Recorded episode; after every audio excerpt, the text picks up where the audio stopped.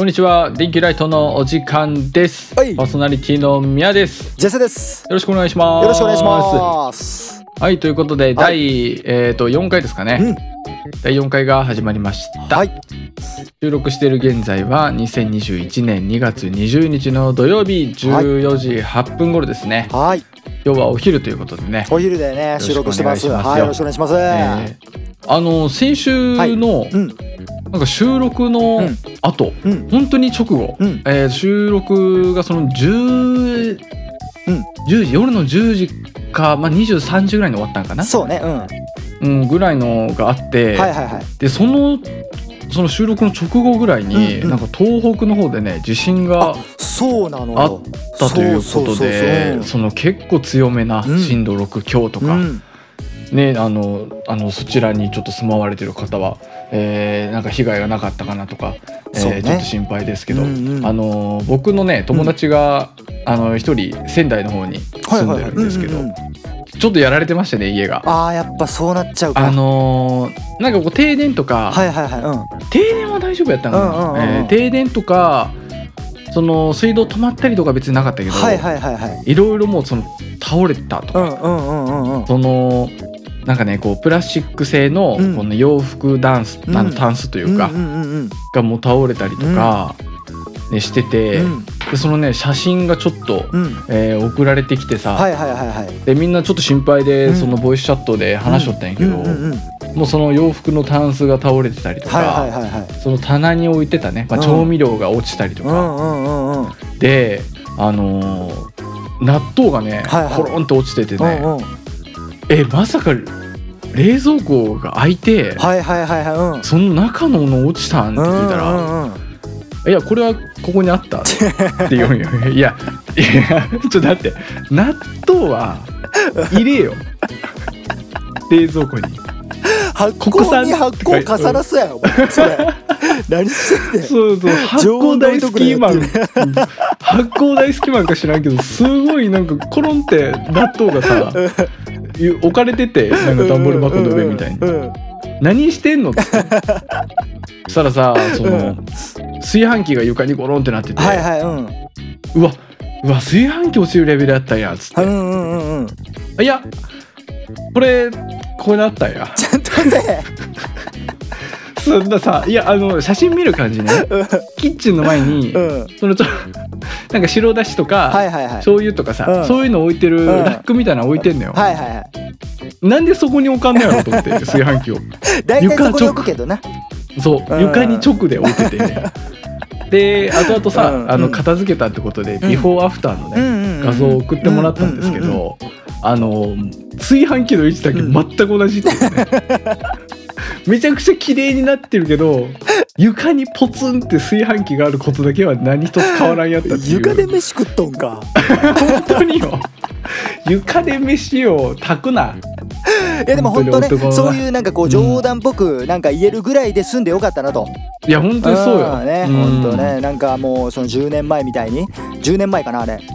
うんそう10うん。そうする10年ぐらいっていうね。だからその東北のね震災その時みたいな感じにならなくて本当よかったなって、ううんん思いますよ本当に。なんかうん。ニュース見たけど、そのもう地震が起きて、うんもう1時間ぐらいで避難所の設営が始まったはいはいはいはいはい。もうこの辺の日本人のさ、う対応力ってめちゃくちゃすごいよねすごいよな今な本当に。今うん。やっぱそのまあいろいろこうインターネットとかがこう普及しだしてさすごく。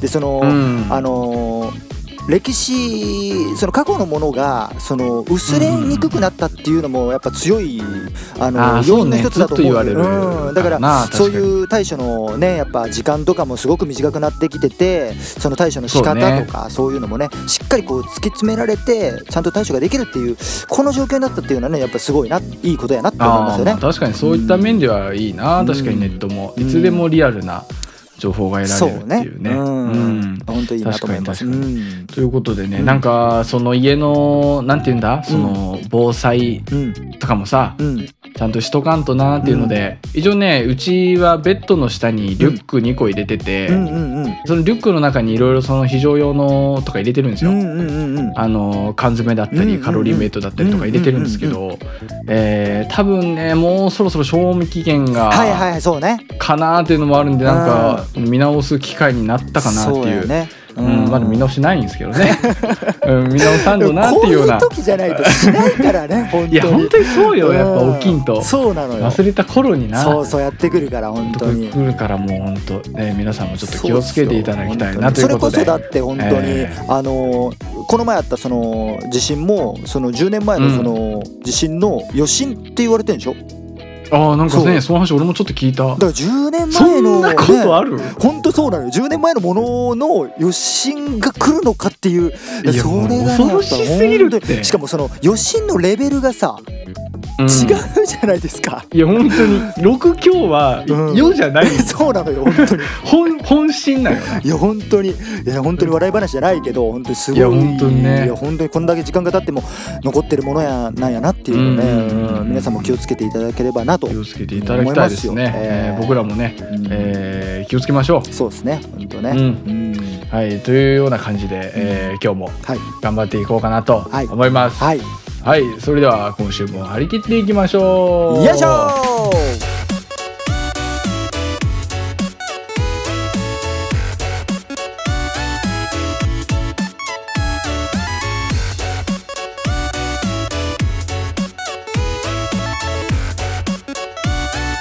ミヤと絶世の電気ライト。はいということではいえー今週のフリートークということですが、えーまあ僕らね、あのもともと音楽で知り合ったっていうのもあってね、うんうんうん。あの音楽すごい好きなんですけど、うんうん。まあ、基本的にこうロックとかをね学生時代からずっと聴いてたりして、うんうんでやっぱこう音楽のさ、うん。力ってすごいなみたいなうん。うんちょっと話なんですけど、はいはいはい。あの最近ね、うん。ちょっとある発見をしたというか発見そうこれちょっともう論文にも起こそうかなと思ってるぐらいの発見があってあのね人間には、うん。あのなんていうのねもともと元来、うん。その体にうん。ヨルシカ器官っていう、うん。あの器官が備わってるんですはいよ。はいはいはい。まあ、器官っていうのはその脳みそとか、うん。その目玉だったり心臓だったりはいはい。そういう器官ですね。っうんていうヨルシカ器官っていうのが備わってるんじゃないかなっていうちょっと論文出そうかなと思ってるんですけはいはいはいどはいはい。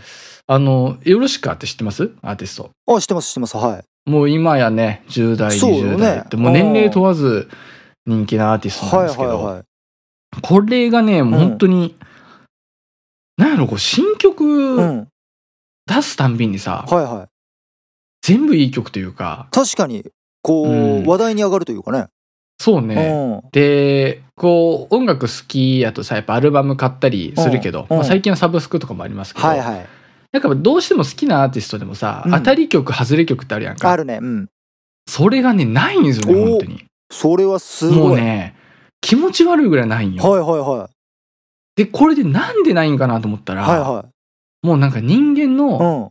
その生徳的なねうん。もう体にうんもともとヨルシカの音楽をうん。いいとうん。いいものとして必ず体に、えー受け取ってしまううん。期間が存在するんだっていう結論に至ってこの間電車乗ってる時にぼーっとしながら外見てた時にあはヨルシカ期間があるんだなって思ったんやけど、うん。でそもそもねあのヨルシカ期間ってあの珍しい名前かなと思うんですうけど、あの虐殺期間っていう、うんえー小説があります。うんうんうん。うん。でこれはもう本当日本を代表する SF 小説なんですけど、はいはいはい。伊藤計画さんっていう人がねえもう今は亡くなってるんですけど、えはい。えー伊藤計画さんが書いた「虐殺期間」っていう小説があって、はい。まあ、それがちょっとどんなお話かっていうと、まうん。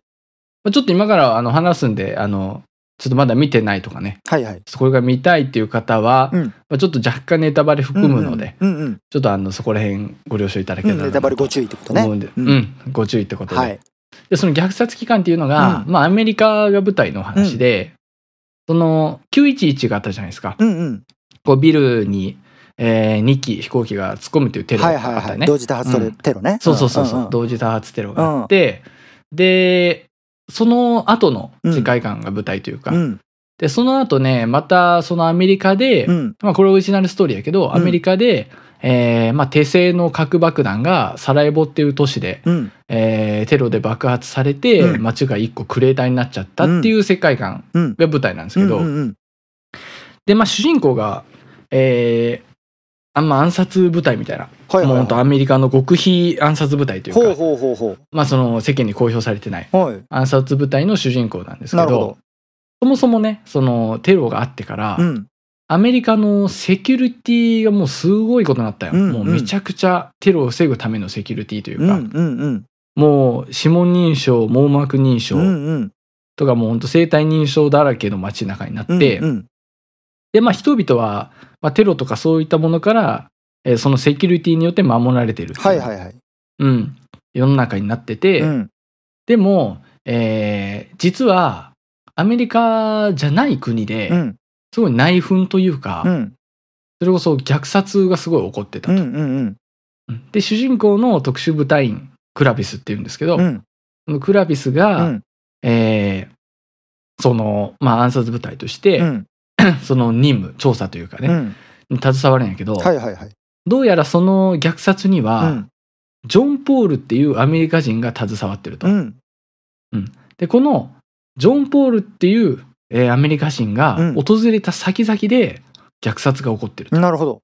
うん、で怪しいやつだね。このそうジョン・ポールは何者なのかっていうのを巡るこうお話なんでうんすけど、うんうんでねこれであんまちょっと、えーまあ、若干結論っぽくはなるけど、はいはい。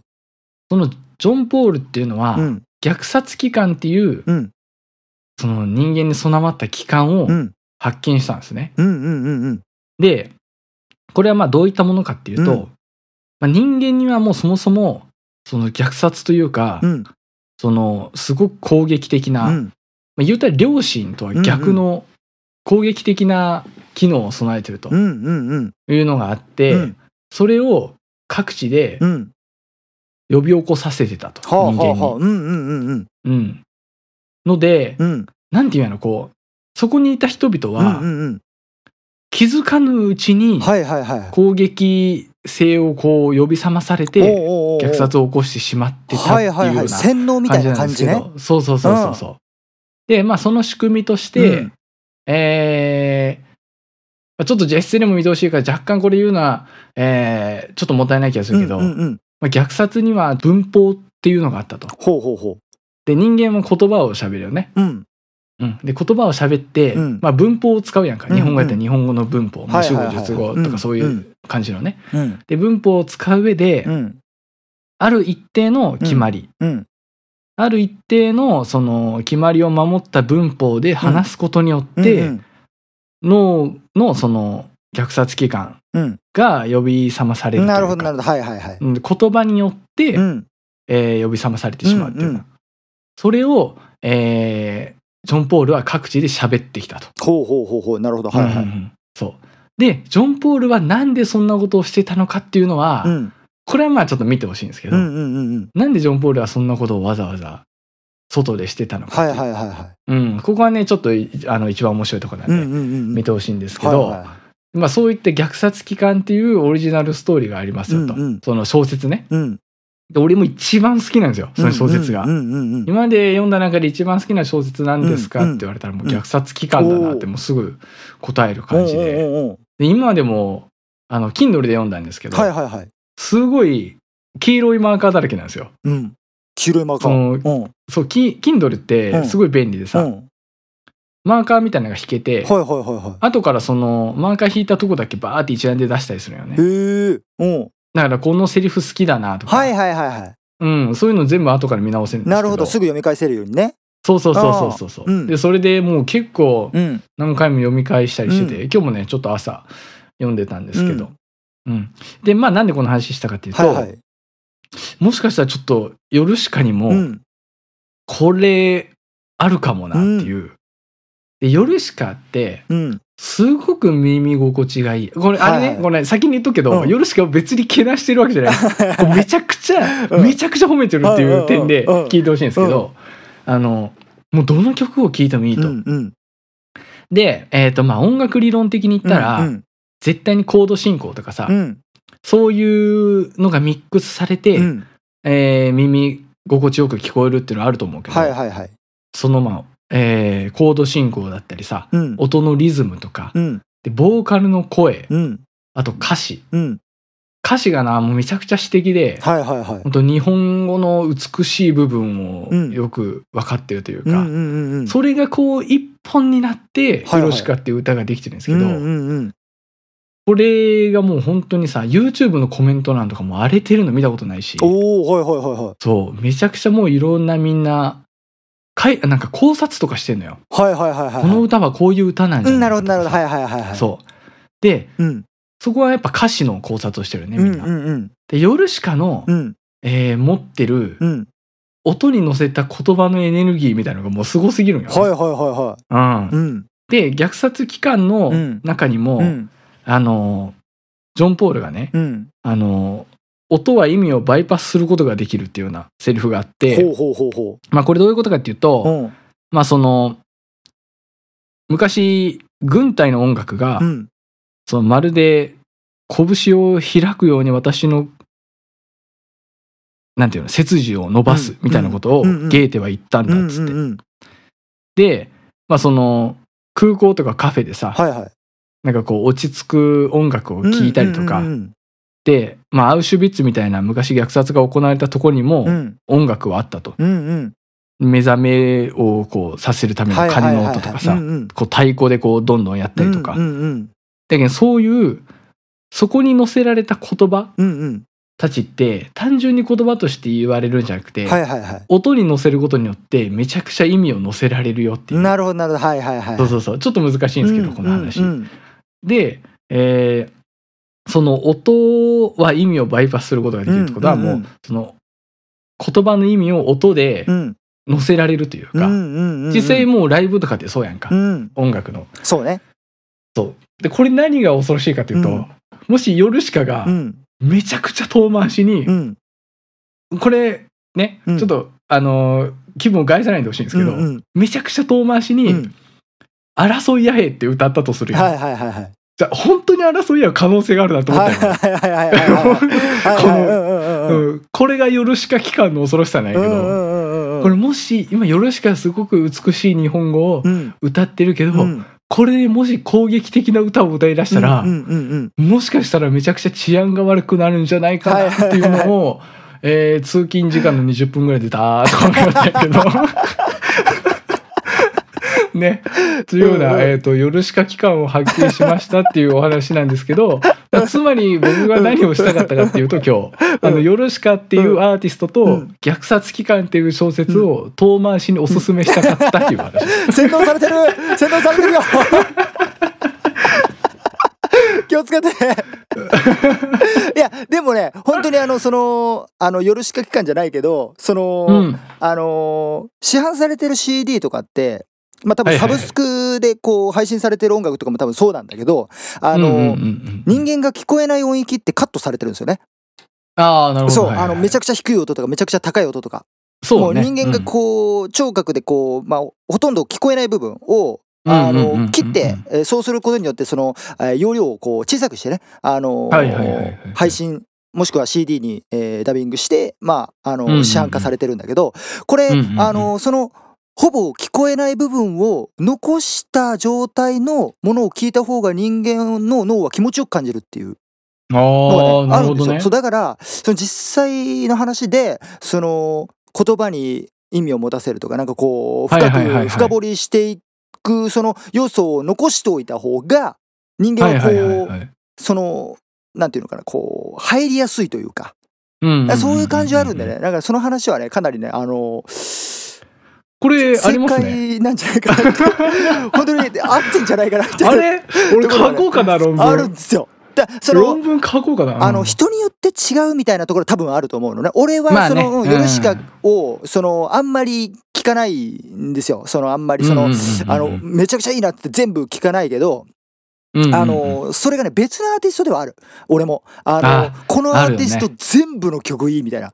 大体アルバム買って1からまあ12曲あったとして1から12曲まで全部期間みたいなアルバムってほとんどだと思うけどそのうんうんうん。1から12のアルバムまで全部聴いちゃうわってぐらい好きなアーティストねいるからあるね。うん俺もいくつかおるわ。そうそうそうだからねあのまあ生まれ持ったなんかあるのかもわかんないけどそういうこうね。自分の中に潜んでいるものみたいなものがねあのうん実際はあるんじゃないかそれねあのあ論文出した方がいいと思うあこれ出します？僕。ちょっと、明日から書きますわ、論文。やめてくださいそれ。うん。次はニュースで会いましょう。うん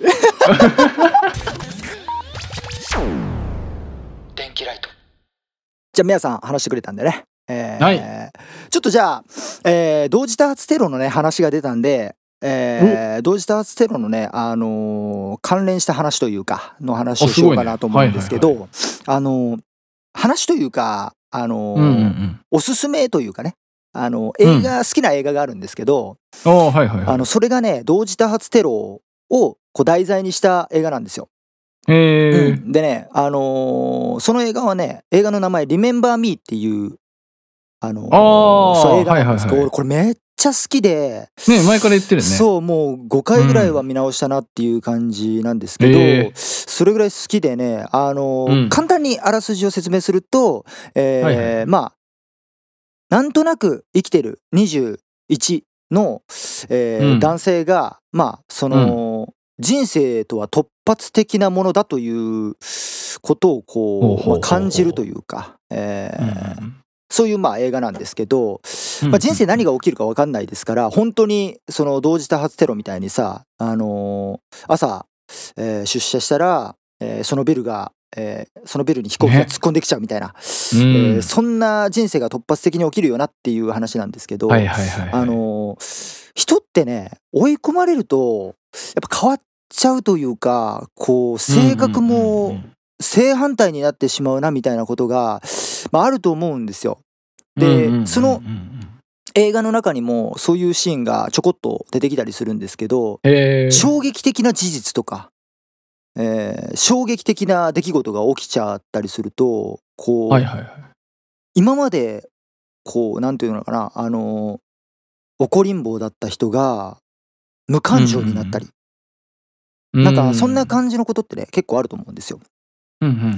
でその映画の話じゃないんだけどあのー野球でねあのそういう、うん、話があってあのーメジャーリーグで、えーはいはいはいサイン盗みっていう事件がねあったんですよ。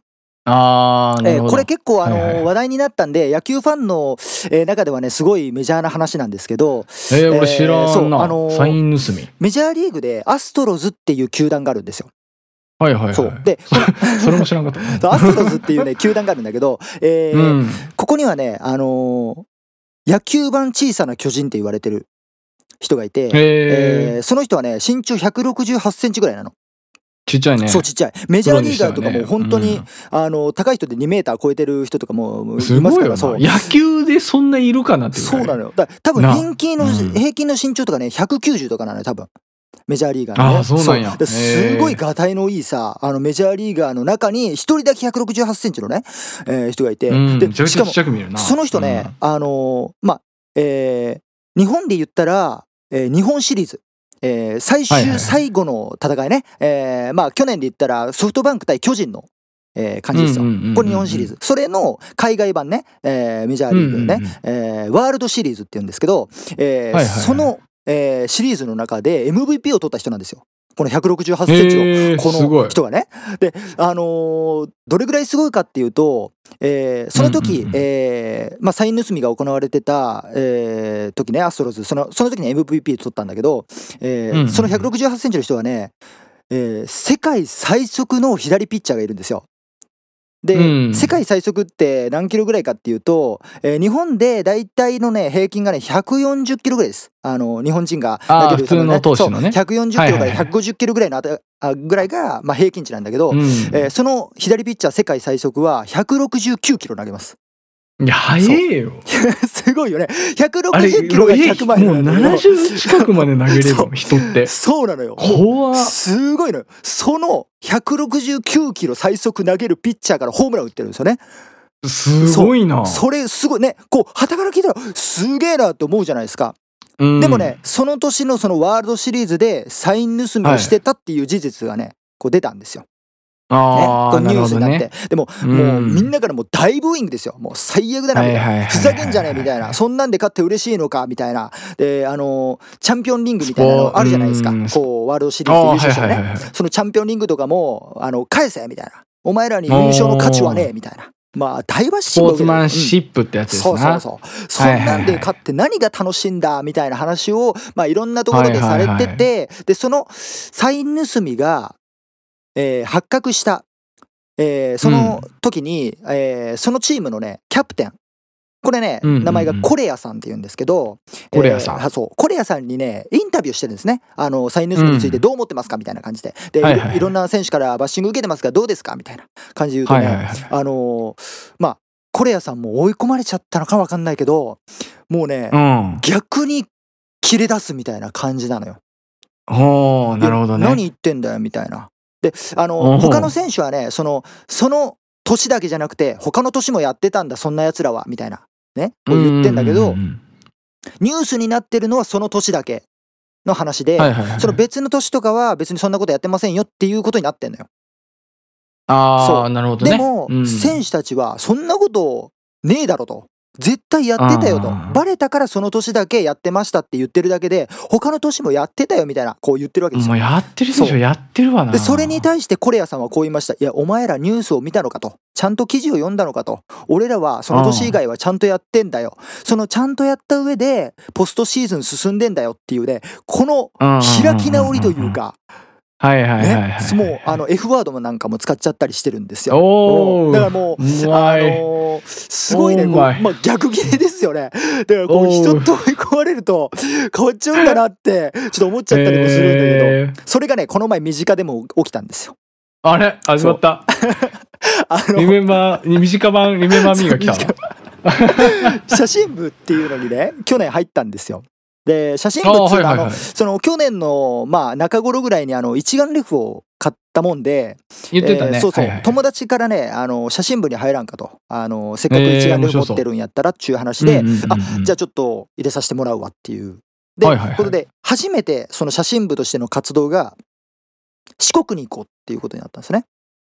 そう。で四国。ってすごいあのいいところいっぱいありますからあの水も綺麗だし、あの、うん四国カルストっていうねあの日本で三大カルストの一つ、えーにまあこうなんていうのかなカルストってちょっと伝わりにくいけど、えー岩がゴツゴツしてるみたいなななんて言ったらいいのかなあのーまあそういうところがあるんですよ。まああのカルストわからない人はいたらねちょっとぜひあのー検索していただきたいと思うんです。すごい景色綺麗なので、えー、しそう。四うん。国四国カルスと。そう四国カルストね、うん、すごいね。あの綺麗なんですよ。道も綺麗で、えーまあ絶景がえー、広そう。これ日本？そうそう日本なんですよこれ。日本なの、これをねこれは行ってみたいな、あのー走るだドライブコースとかになってるわけよね。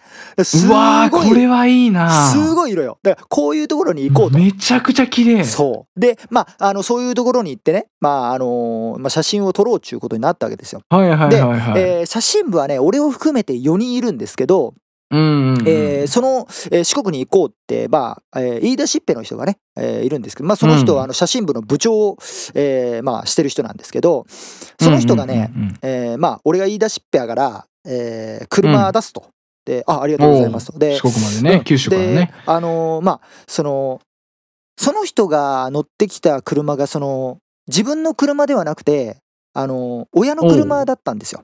ああなるほど。そうそうそう。で親の車であのーその運転まあしてくれてでまあこう、四国行こうっつってね。でなったんですけど、どうですか？その親のその友達の車じゃなくて友達の親の車やとさ なんかこうちょっと気使っちゃう部分とかちょあっと気使うね、うん確かにね。でその運転ちょっと疲れたらこう変わろうかなっていうなんかそれもなんかちょっと言いあ出しづらーいというかそうやね。確かにそうね。その保険の関係とかもあるしそう。そうで慣れてない車を運転してこうぶつけちゃったりとかしてなんかちょっと嫌だなっていいうそうそうね、確かに。うんでうんちょっと気使っちゃう部分があってで、はいはいはいはい。なんでその変わろうかっていうこう発想に至ったかっていうとあの、うんうんうん。その日の一番朝早いあの朝一番のフェリーで、えー佐賀関港っていうところから佐多岬港っていうところまでね、えーまあ,、はいはいはい。四国、まあフェリーでね。そうフェリーうん。で四国に、えー車ね、乗せれるもんね。そうなんですよ、えー行こうっていう話になってて、えーまあ、佐賀関港の一番朝早いやつは7時ぐらいですよ。朝の7時、うん。でまあ1時間ぐらいで四国の方に着きますから、えーうんうんうんそこからまあ四国回ってってでその四国のねプランがねあのうん。日帰りで四国4県回ろうっていうプランやったんですよいや、きついやきついいやろ。すごいきついきもう。聞いただけできついじゃないですかだから一後半とか日でもきついと思うけどな、俺。それを日帰りでやろうっていうね、し四国を一周だからねあのその 一日知らんの？そう ?24 時間ってこと。でねあの、うん。その7時のフェリーに乗って帰りは11時半ぐらいのねフェリーに乗っうて帰る、ええいける？そう。ん。で中路をねこうプラン立ててもちろんその、はい。ほぼあの内陸部ですよ。そのあのそのもう真ん中のでしょ多分。嘘。県境の。あの口とか十字のさ交わってるとこみたいなとこをさちょちょっとくるっと回る感じにしないと無理 でなでまあそれで行こうっていう話になったでもその四国のその絶景ポイントとかってあの結構海側だったりするわけですよ。いやそうでしょ。そう。だからね結構ねうん。もうもう詰め詰めというか。いやすごい3枚取ってスッといって3枚取ってスッといくみたいな感じよ本当に。う、うん。そのね感じだったらまあいけんだろっていうねその部長の、えーその話ですからじゃあ行こうかと。ね。うんうんうん。いや若かったなっていう感じですけども、えーそれで行ったんですよ。へでも、えー着いてね、えー四国着いてでまず、ーうんえー一番最初の、えー目的地行くまでずーっと海沿いを走るわけですからもうねそれ四国にさうん。着いたのって何時ぐらいなの？えーっとね8時過ぎですね。8時えー。え？そんなすぐ行けんの？そうなの。1時間ぐらいで着くのよ四国まではね。そんなにすぐ行けるすぐ行けるのよ。あのー、70分ぐらいで着くの、フェリーであそうれはちょっと知らんかったな。そうそう11時ぐらいに着いてって思ってたから今。そうなのよ。あのー結構ねあのーフェリーのそのえっとねあのーどの岬に着くかっていうのであのどの岬ってどの港に着くかっていうのでこう、まあ、時間は変わってくるんだけど一番最短距離で70分で着くのよ。ああ初めて知った。そう。だからもう全然いいね朝からうん。もうい一日もうずっとこう四国回ればなんとか行けるぐらいなんとか行けるぐらいうんギリギリね。そう。はいはいはいはい。あの一番最初その佐多岬っていうところに着いてね。で、うんうんうん。あのこう走ってって1時間ぐらいずっと海沿いなんですよ。でも海も綺麗やしその日すっごい晴天やったからああいいね。絶景がずっと続くからその1時間はもうみんなハイテンションですよ。うわすげえ綺麗だなみたいないい写真が撮れるぞとかすごい楽しみだなってこう盛り上がってるわけですよ。で嫌な感すんな。そう。で、で、まあ、こう走っていって。んで、まあ、あの1個目着いた時、えー下灘っていう、うん。下灘駅っていうところがあるんですけど、下灘駅はね、あの駅があったら、もう、真向かいがね、海なのよ。あ本当だ今ちょっとね Google マップ見てるけどそう、すごい綺麗なんですよ。で、そこで写真撮って。で、あの、ああいいですね。駅のね、あの、中に入るの、これ無料なんで、あの、誰でも写真撮っていいよみたいな感じになってるんですけどすごい綺麗でうわめっちゃ楽しいなみたいな。でそこでもうね、えー写真、えー撮ってもう滞在時間が10分ぐらいですよ。もう急いで写真撮って。でそう次のところこうバーって。ほいで、えー。次のところついてまた写真撮って10分ぐらい滞在して、次行こうっつってこうね。で3か所ぐらい回った頃からもうえー、疲労がもう いやそりゃそうよ。そりゃそう運転って疲れるからな言うて。でもうその時点でね、部長はね、えーモンスターエナジー2本いっちゃってるんですよ。いやいや危な。結構、うん来てるんですよね。危な。で、うん。あのまあまだあのカフェインとかも効いてますからまだ、まあ、ちょっと、うんうんうん。ちょっとねみんな、まあねまだはいよねうんまだ全然、うん。そのまああのテンションの方が勝ってるみたいな感じだよね。はいはいはい。うん、でまあいろいろ回って。で夕方に夕日を、うん。まあ、撮ろうっちゅう話になったんですけども、うんうんうんうん。それがねまた海なんですよ。えー。はいはいはい。でそのね夕日に向かってる最中ねもう日が傾いてきて、えーまあ、えーこう空も若干赤く染まってき始めはいてるかなぐらい、一番いいですね、はいはいはい。もうやべえな。ちょっと眠いな みたいな。あちょっとこれ限界近づいてきてるなと思って。でその時に変わろうかなって思ったわけよ。ああ、うんまあねさすがにね。そう、ん。やっぱこれだけ運転してくれてるしあの朝7時から親の車とはいえね、うん活動してますから、うん。朝7時のフェリーに乗るということは、もうだからフェリーの時間もあるし起きるのは6時とかそれよりも前とか、そうよなただでさえ普通に寝不足やろうね。そうそうそう。だからもう、うん。あのーちょっとまあ部長のえーまあそういう眠気とか、えー体調とかもこう考慮しながらあこちょっと変わろうかなって思ってたわけですよ。はいはいはい、はい。でもねやっぱその親のとその部長の親の車っていうのがやっぱこう引っかかっててその変わろうかっていう言葉もちょっとなかなか出せない感じだったんですけど、はいはいはい。えー高速を使って行っててで高速を降りて、えーまあうん。こう近くにコンビニがあったんですけどね。あのあーちょっと休憩しようかなみたいな感じで、うん。でも休憩したらちょっとこう時間狂ってきちゃってその一箇所行けなくなっちゃうとか もうカツカツやもんそうな飯を抜きにするかとかそう、うん。なっちゃうかなみたいな感じになってうん。そしたらもうあーもうあーもうやべえなって部長もなってるしうわどうしようどうしようみたいな、でそしたらその部長があのあもうやべえな。やべえな。やべえな。ああ走れーって言ったんですよね壊れたもうねそれついに壊れたそれもうそうなるわと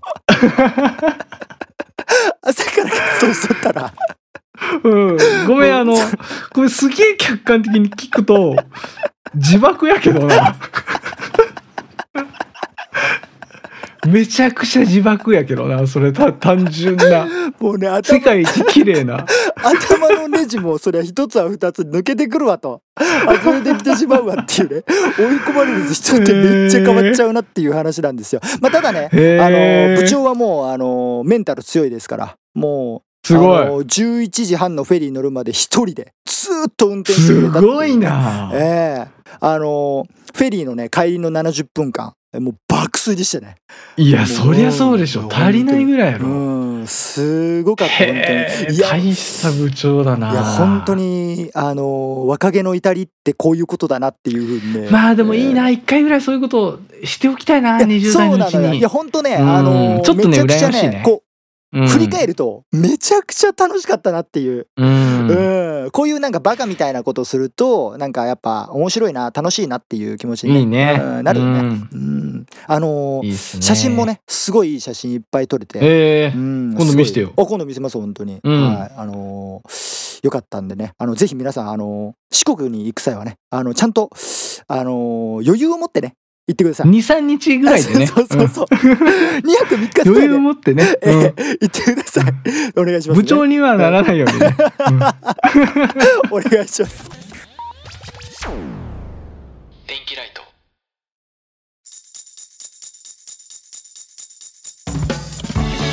はいということで電気ライトのはい。第4回目、そろそろ終わりの時間でございましたが、え。えーいいですな四国。いいですね四国ね俺その20代のうちにちょっとやりたいなみたいな野望があって、うんうんうん何日かかってもいいから、俺原付で一周したいんよ。ねああいいす原ごく付い。いいいよね。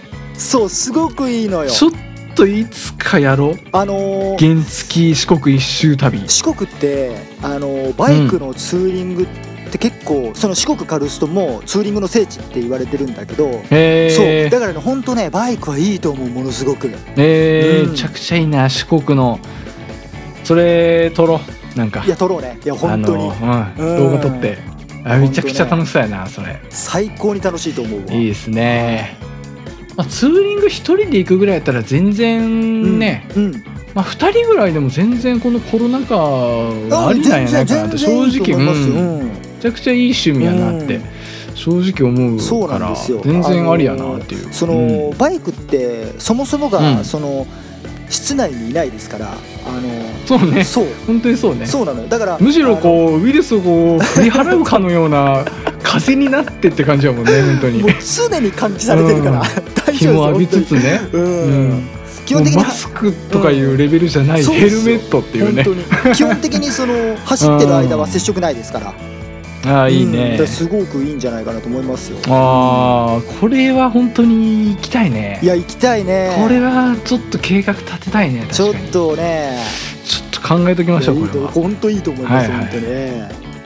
えー、なんかあります？他に。ああのねこれちょっとやめてほしいなって思ったんですけどお。あのー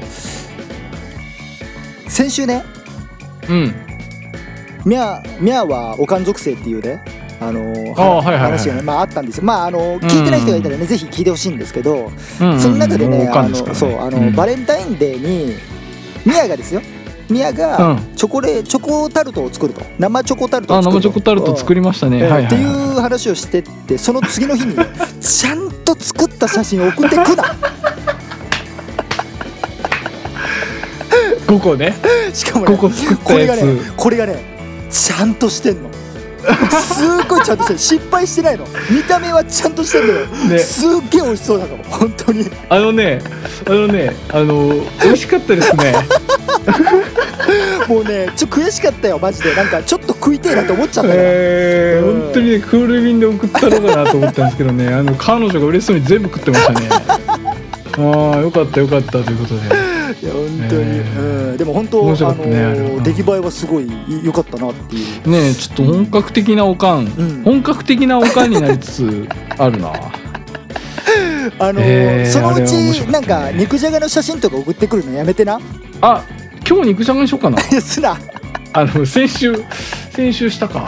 一番の家庭の味を送ってくな。肉じゃがの。やめてください本当に えー、えーそういうことで、はい。えー今週もおかんでしたが、えー、じゃあね最後に最後、えーそうですね終わる前に、はい。えー、2人から今週の一押し曲を紹介して終わろうかなと、あなたは今日もう思います。夜しかでしょ？もう今日夜しかでしょ？今日ね、えーちょっと持ってきたんですね、はい。最近急に、はい。えーハマったはい。曲がありましてね。おうおうおう。えー、ファイブニューオールドで POM ですね。夜しかちゃうんかい ここまでで今日の俺の話セットやから。先生やから。リスナーヨルシカの話散々して違うアーティスト紹介したろっていうのがもう今日のよ。もう今日クリアしたな。ここでここで今洗脳解けたから今ここで。解けたね今。完全にスプツーンいきましたから。えはい。じゃあ実践は？えー実践は、えースコット・マクリーリーで「This is It」です。ーはいありがとうございます、ということで、はい。えっと、今回はこんなところでお別れです、はい。えっとその Spotify やら、うん。えー、Apple Podcast やらの、フォローやらいいねとかあると思うので、はい。えーもしよろしければそちらの方もお願いします、お願いします。えーあとねお便りお便りもあの募集しているので、はい。えっと、プロフィールのフォームから、えーお便りを送ってもらえたらなと思います。思います。お願いします。はい。ということで、はい。今回はこんなところでお別れです、はい。またよければ次回も聞いていただけると嬉しいです、はいお相手は宮とジェセでした。それではまた来週。さよなら。バイバイ